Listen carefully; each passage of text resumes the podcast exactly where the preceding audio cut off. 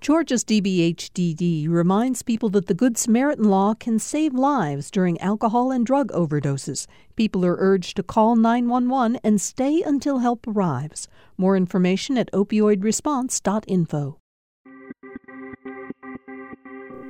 Welcome to the Georgia Today podcast from GPB News.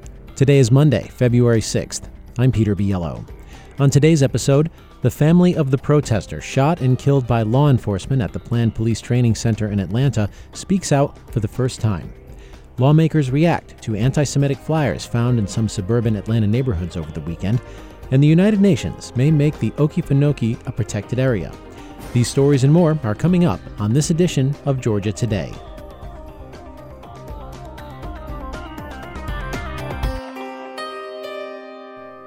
The family of a man shot and killed on the property of a planned police training center in DeKalb County is speaking publicly for the first time since the environmental activist died January 18th. GPB's Amanda Andrews reports. Attorneys representing the family of Manuel Terán say official results are pending, but a private autopsy shows he was shot at least 12 times by multiple guns. His mother, Belkis Terán, says she's trying to make sense of her son's death. We are horrified by all that has happened to Manuel.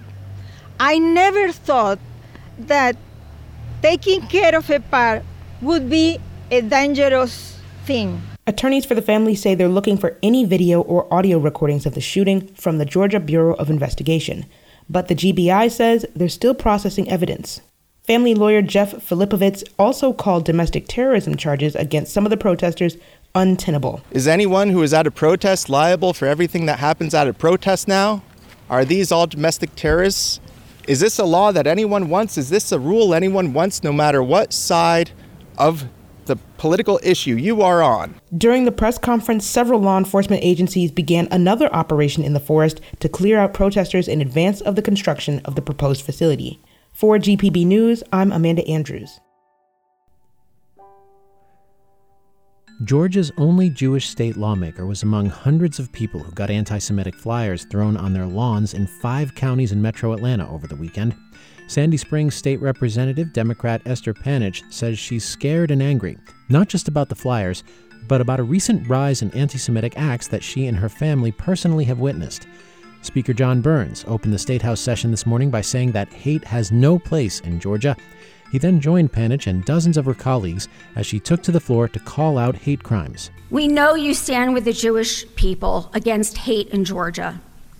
I am heartened by all the love and support I have felt this morning. We all know it might be the Jews today, but the same people will come after you tomorrow. Panitch has filed a bill that would define anti Semitism in state law. The Anti Defamation League says Georgia reported more than 200 hate crimes in 2021, the highest number in decades. The Dunwoody and Sandy Springs police departments are investigating this weekend's incident. Georgia's Secretary of State, for the first time, has endorsed the idea of Georgia becoming an early primary state. Republican Brad Raffensperger tells the Associated Press that he'd back an early primary, but not until 2028. President Joe Biden and the Democratic Party are pushing to realign primary calendars for 2024. Former state lawmaker Edward Lindsey told GPB's Political Rewind that Raffensperger's position highlights the challenge Democrats face in their planned primary shakeup. There's a lot of uh, moving parts behind the scenes that both parties have got to work out uh, before they settle on what uh, order the primaries will be. And so I, I suspect that we're several months away from seeing what actually happens. Raffensperger says Georgia would be a great early primary state because it has a good cross section of engaged voters from both major parties. Oral argument before the state Supreme Court begins tomorrow in the case of five Georgia college professors who want public colleges and universities in the state to be able to ban guns from campus. In 2017, state lawmakers removed public colleges and universities from the designated school safety zones where weapons are prohibited. That effectively prevented the state's public colleges from banning guns in classrooms. Among the professors hoping to keep guns out are two that run studios and labs containing canisters of compressed gases that could explode if struck by a bullet.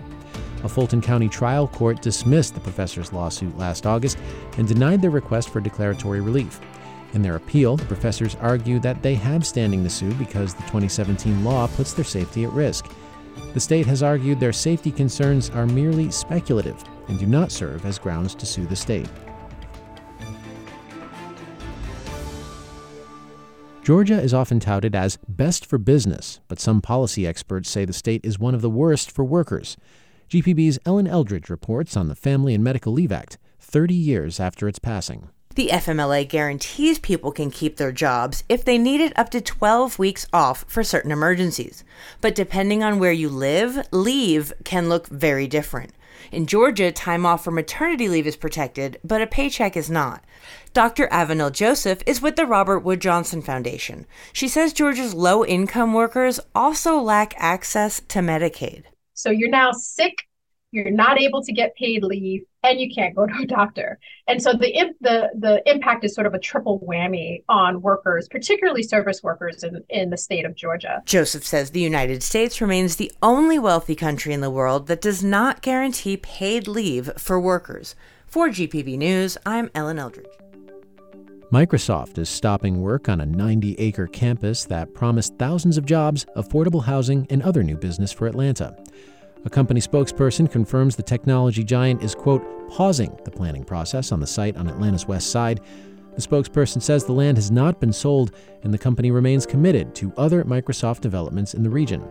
The news comes after tech giants including Microsoft, Alphabet, and Amazon all announced layoffs in the face of declining revenue. A patient advocacy group gives Georgia's medical cannabis program a failing grade. Americans for Safe Access rated state's medical cannabis programs for their accessibility, functionality, and safety, among other measures. It failed 13 states, including Georgia, where lawmakers passed legislation to allow medical cannabis in 2015. Rules to sell and produce it, however, have been held up for years.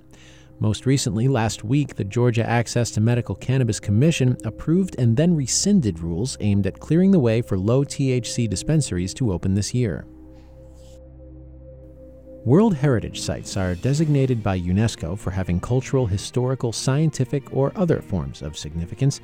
The sites are deemed to contain cultural and natural heritage considered to be of outstanding value to humanity.